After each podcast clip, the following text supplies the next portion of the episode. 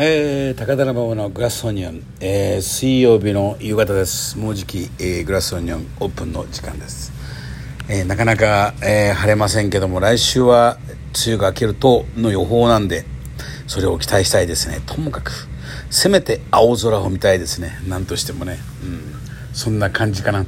えー、今日もというか音楽に明け暮れる日々が続いております。まあねもういいも悪いももう覚悟を決めるとですね非常に、えー、アーティストとしての 才能が 開花してくるようでですね、えー、非常に、えー、声も出るようになりまして非常に楽しみでございます、えー、そんなんでねあのー、まあ相変わらず新宿区の風評はひどくてですねまああの、世間一般に、えー、恐れおののかれているという状態ですえー、高田馬場ので見ましてもね、本当ね、やっぱり外国人が減りましたね。居残り組の中国人とかですね、がほとんどじゃないかな。なんかね、みんなね。あとはもう本当、えー、白人系の人ってごく稀ですね。だから、早稲田の学生はもうほとんどいないんでしょうね。まあ多分、9月、この9月も来るとはとてもじゃないけど思えないんで、まあ今年はこのまま行くんですかね。うん。でもねこれはもうこういう暮らしがこう始まっていくからもうそれに合わせてねもういいも悪いもそのなんか流れに沿っていくことじゃないかと思ってて僕はまあどっちみちですよ。どっちみち。まあいずれどんな形であれこのような生活はまああの収束するというか終止符を打たれると思うんですよ。でまあそこから始まる暮らしがどんな暮らしかっていうところを想像しながら、うん、行こうと思ってるんですね。あのおそらくまあねアメリカなんかもそうだけどもうすごい失業率でねまあそれから見れた時にどうなんですかね。日本なんかもそうだろうけどうんなんかそういうんでね地方分散みたいのが始まるのかまあ、ね、それは分かんないですね。人口のこう移動それのもあるでしょうね。おそらくあとはね残念だろうけどもまああのああいうタワーマンはもう二足三門になっていくでしょうね。やっぱりあんなとこあんなマンション買うべきじゃなかったと思いますね。これね。ましてあの海に近いほどもうね潮風が当たるから余計にそうじゃなくても車にしろね下取りというかですね中古がもう値下がりするらしいですからねもう買っちゃった人はとりあえずねまあもうちょっとは住まなきゃいけないんでしょうけどこれからまあ地震は間違いなく来るからほとんどね海沿いのああいうタワマンみたいのはねテトラポットみたいな感じになるらしいですね。このまんま行くとねもうやっぱりゴーストタウンがするみたいで。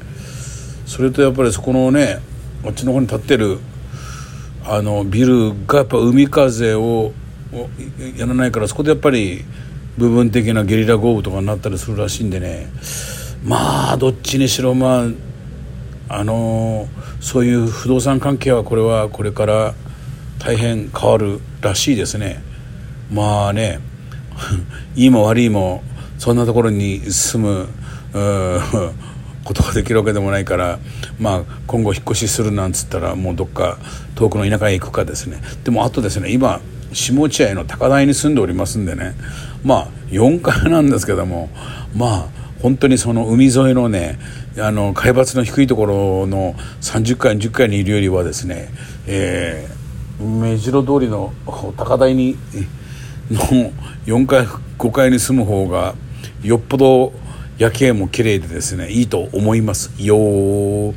まあ非常に、そんな中でですね、えー、僕んちは非常に、まあ、他人が見たらびっくりするような夜景ですよ。もうねえっと右から見て富士山が見えて左側の一番端っこがあのー、スカイツリーですからね。で正面がちょうど新宿界隈の高層ビルがあってですねまあ非常になんか恵まれた環境かなと思っております。えー、そんな中でですねまあしかしまあこれでねもう毎日何を話そうかと思うぐらい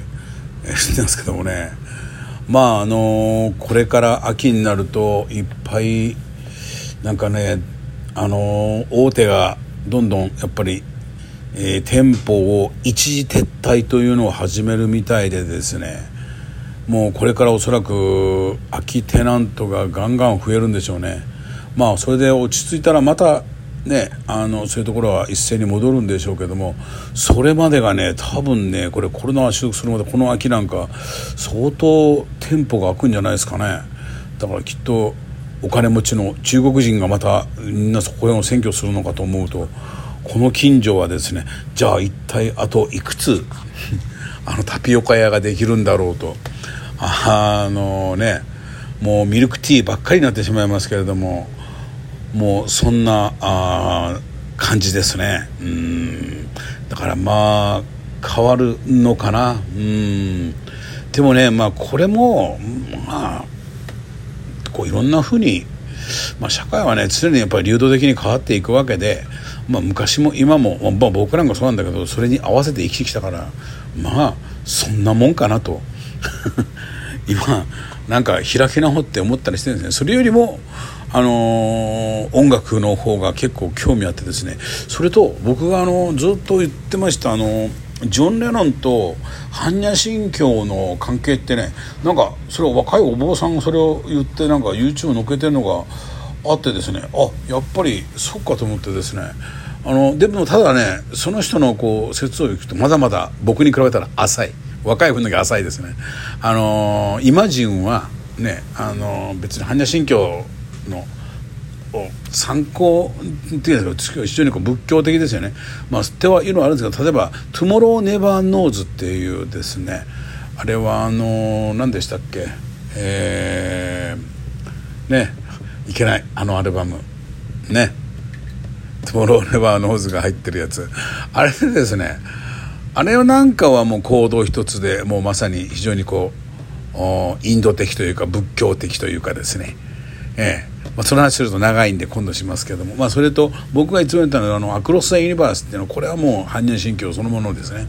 まあ、この辺でいよいよ僕が言ってるのをこう認め始めたかなと思ってですね改めてあのねえー、般若心経をなんか弾き語りで歌えないかというのを今一生懸命ちょっと参考になるようなあ音をですね YouTube 見ながら今探してたらまあ結構あるんですよ。面白いですね。